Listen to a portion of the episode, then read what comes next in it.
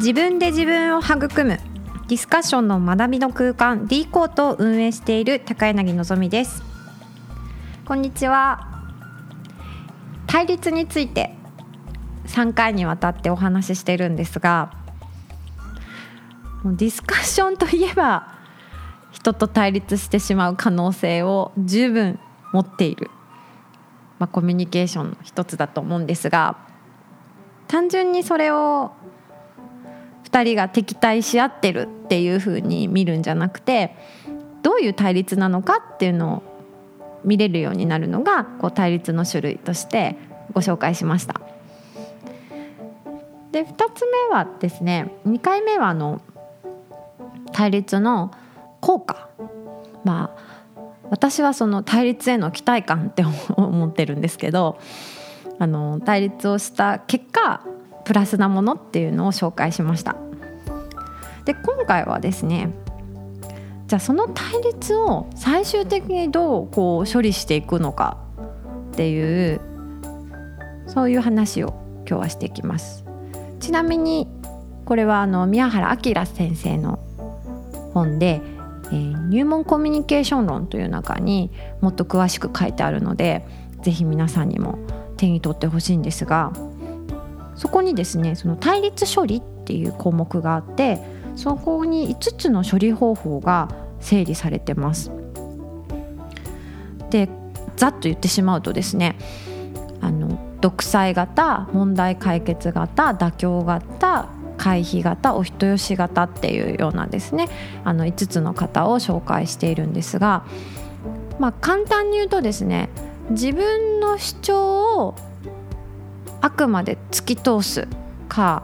人間関係を重要視するかっていうですねこの二軸のいわゆるバランスをですねあのどっちが強いかでまあ、もちろん自分自己主張というか自分の主張を通そう通そうとするのが人間関係を無視してですねあの主張を思いっきり強めたのが独裁型だったりとかっていう感じでその私たちやっぱり対立した時に一番思うのはこの人の関係をわざわざ悪くしたくないとかもあるし、まあ、もっと言うとこのメンバーだったらここはとことん話しとくべきだ人間関係も大事だけどちゃんと主張を出し合い続けとくのも大事だみたいな感じで私たちの世界って場面場面で何を優先するかって変わってくるなって思うんですよね。ついついこう私なんかは自分の自己主張をしがちなんですけど私と違うタイプの人だったら全部お人よし型じゃないですけど自分の主張はほとんど出さずにずっと合わせるっていうそういうパターンもあると思うんですよね。でこの5つの種類を聞いてどうするかってところに私はすごく感動してですね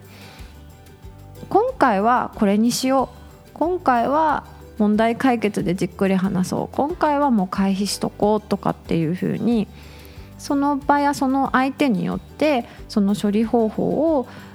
まあ、自分なりに選んでいく。でもっと言うと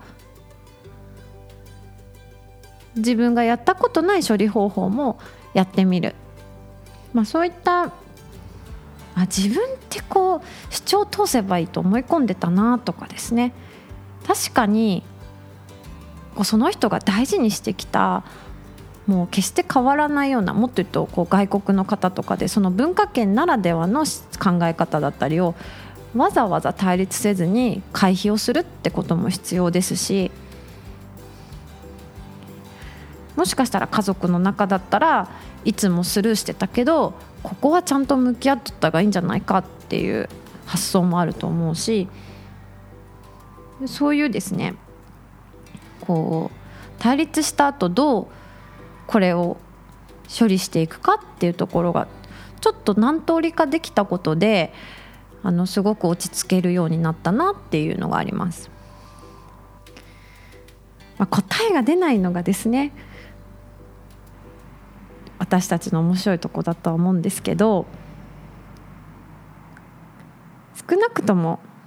私もこの女子高生も対立って時に自分の主張を押し通す以外の方法も持っているということが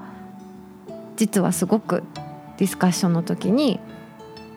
こう向きになったり相手を攻撃したりっていうのを防いでいくのかなとかっていうふうにですね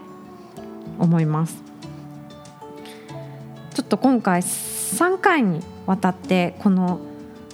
対立をぜひ皆さん理解していただきたいなっていうので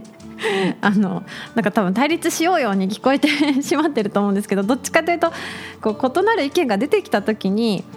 あのもう嫌だって思わずですねちょっとこう向き合ってみるっていう時間もせめてディスカッションの場ではこの対立を大事にしたいなって思っていて、まあ、今社会っていうのはやっぱり異なる意見に触れる機会っていうのが意識的にやればできるんでしょうが減ってる部分もあるかなと思ってて自分が嫌だなって思うものは見ないようにしてる。すると結果見えなくなっていくのかなと思うことがあるんですけど